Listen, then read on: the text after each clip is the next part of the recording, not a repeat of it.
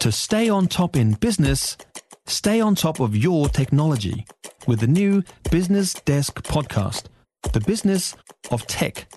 Listen on iHeartRadio or wherever you get your podcasts. Mike Yardley, our travel correspondent, with us this morning. Hey, Mike. Good morning, Jack. Manui aso whānau. Oh, right. thank you very much, Mike. That's very impressive. I'm, uh, I'm, uh, I can do. I'm trying to think. I can do rā whānau kia koe, um, hari huri tau. Um, but yeah, that's uh, that Samoan is very impressive indeed.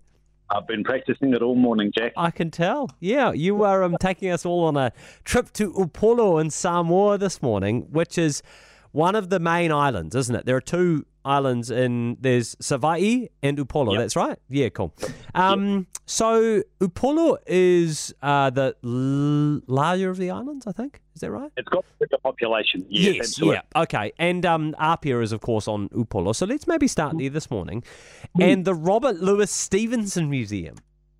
I absolutely loved it, Jack. I thought we might actually talk about Savaii, the other islands, next week because it's so good in itself. But I think if you are a first timer to Upolu in Samoa, you definitely need to go to Robert Louis Stevenson Museum because there are so many great strands to the museum's legacy. The fact that it was his former residence, it was beautifully restored to celebrate the centenary of his death. And the thing that really struck me, Jack, is just how embracing Samoans were of the man they called Tusitala, the teller of tales. And the actual museum itself, is old villa, I mean, it's just got so many really cool touches, like the smoking room where he Yeah. decorated uh, all of the walls with tapa cloth.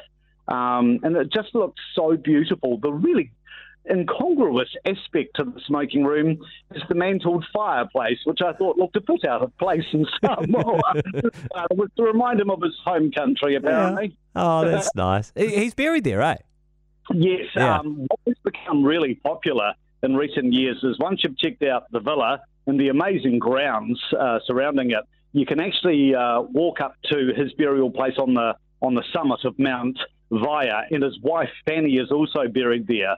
Um, and it was amazing, actually. I was talking to one of the locals there, and they were saying how um, her great great grandfather was one of the villagers who actually helped form a human chain to cart Stevenson's body up to the summit of Mount Vaea. So if you want to do the walk, do it early morning. But if you find it's pretty tough on your stamina, Yeah. just think of the workers had to cart this body up there a century ago. Oh, yeah, yeah, that's amazing. Okay, cool. Um, Upolu has some amazing swimming spots. Hey, that the is it the To Sua Trench?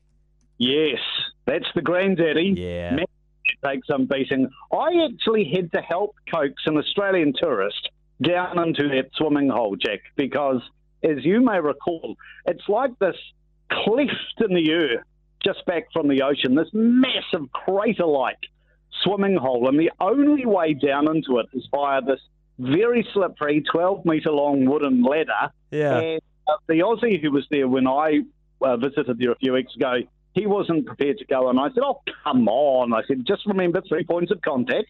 I was like the health and safety officer. Yeah. Um, the most beautiful swimming hole. It's like a setting out of Avatar because you've got all of this lush vegetation sort of dripping down the edges of the trench. Um, and the other really cool thing, which um, I didn't put to the test, but in the middle of the hole, there is this rope suspended midway across the hole. And the idea is that if there is a strong tidal surge while you're in the swimming hole, the idea is you grab a hold of that rope Yeah. so you're not sucked into the underwater tunnels by the pounding surf. It's Um, pretty. so- It's pretty nerve wracking, eh? When you go down, you know, the ladder that goes down. oh my god! I was yeah. like, do not slip off the ladder, Jack. That's like every single grip, I was just like, yeah, yeah. holding on for dear life.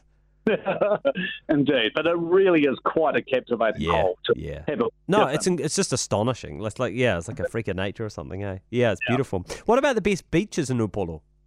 Well, I think the south coast is where generally most people will head. Uh, Lalomanu Beach is probably the most famous. Um, the thing I really enjoyed about Upolu Jack and the same in Savaii, which we'll talk about next week, is that even if every single accommodation spot in Samoa is full, you don't feel like you're in a place that's overcrowded. So Yeah. Lalomanu Beach is a really good example of that. It's the most quintessential South Pacific beach.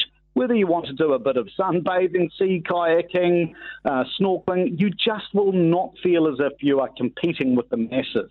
Yeah. And the really cool thing about the South Coast is that it is sprinkled with some of the nicest, most authentic bo- boutique beach resorts I have seen in the South Pacific. You know, they're small in size, and there is a real, genuine sense of soul.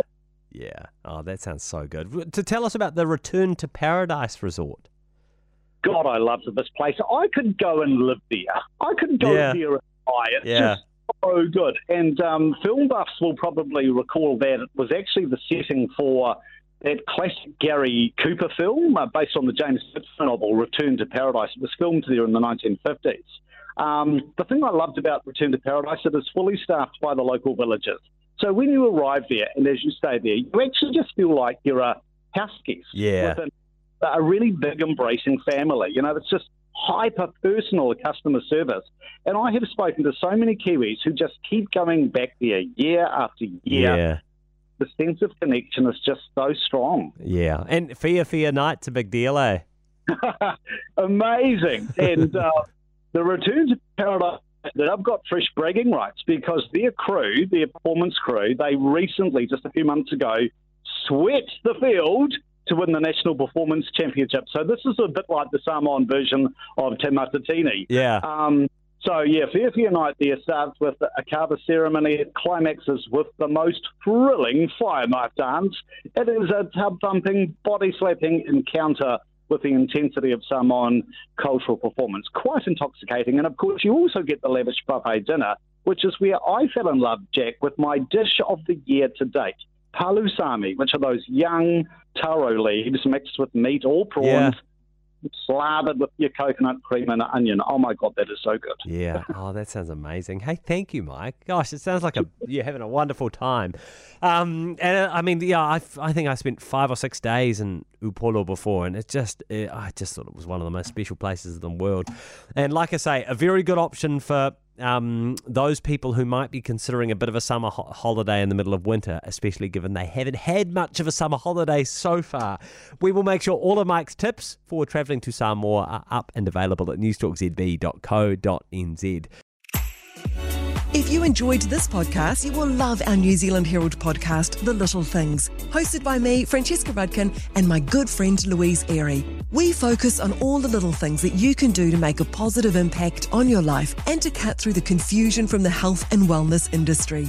Join us every Saturday to hear from the experts for all the tips and advice you need. Just search The Little Things on iHeartRadio or wherever you get your podcasts.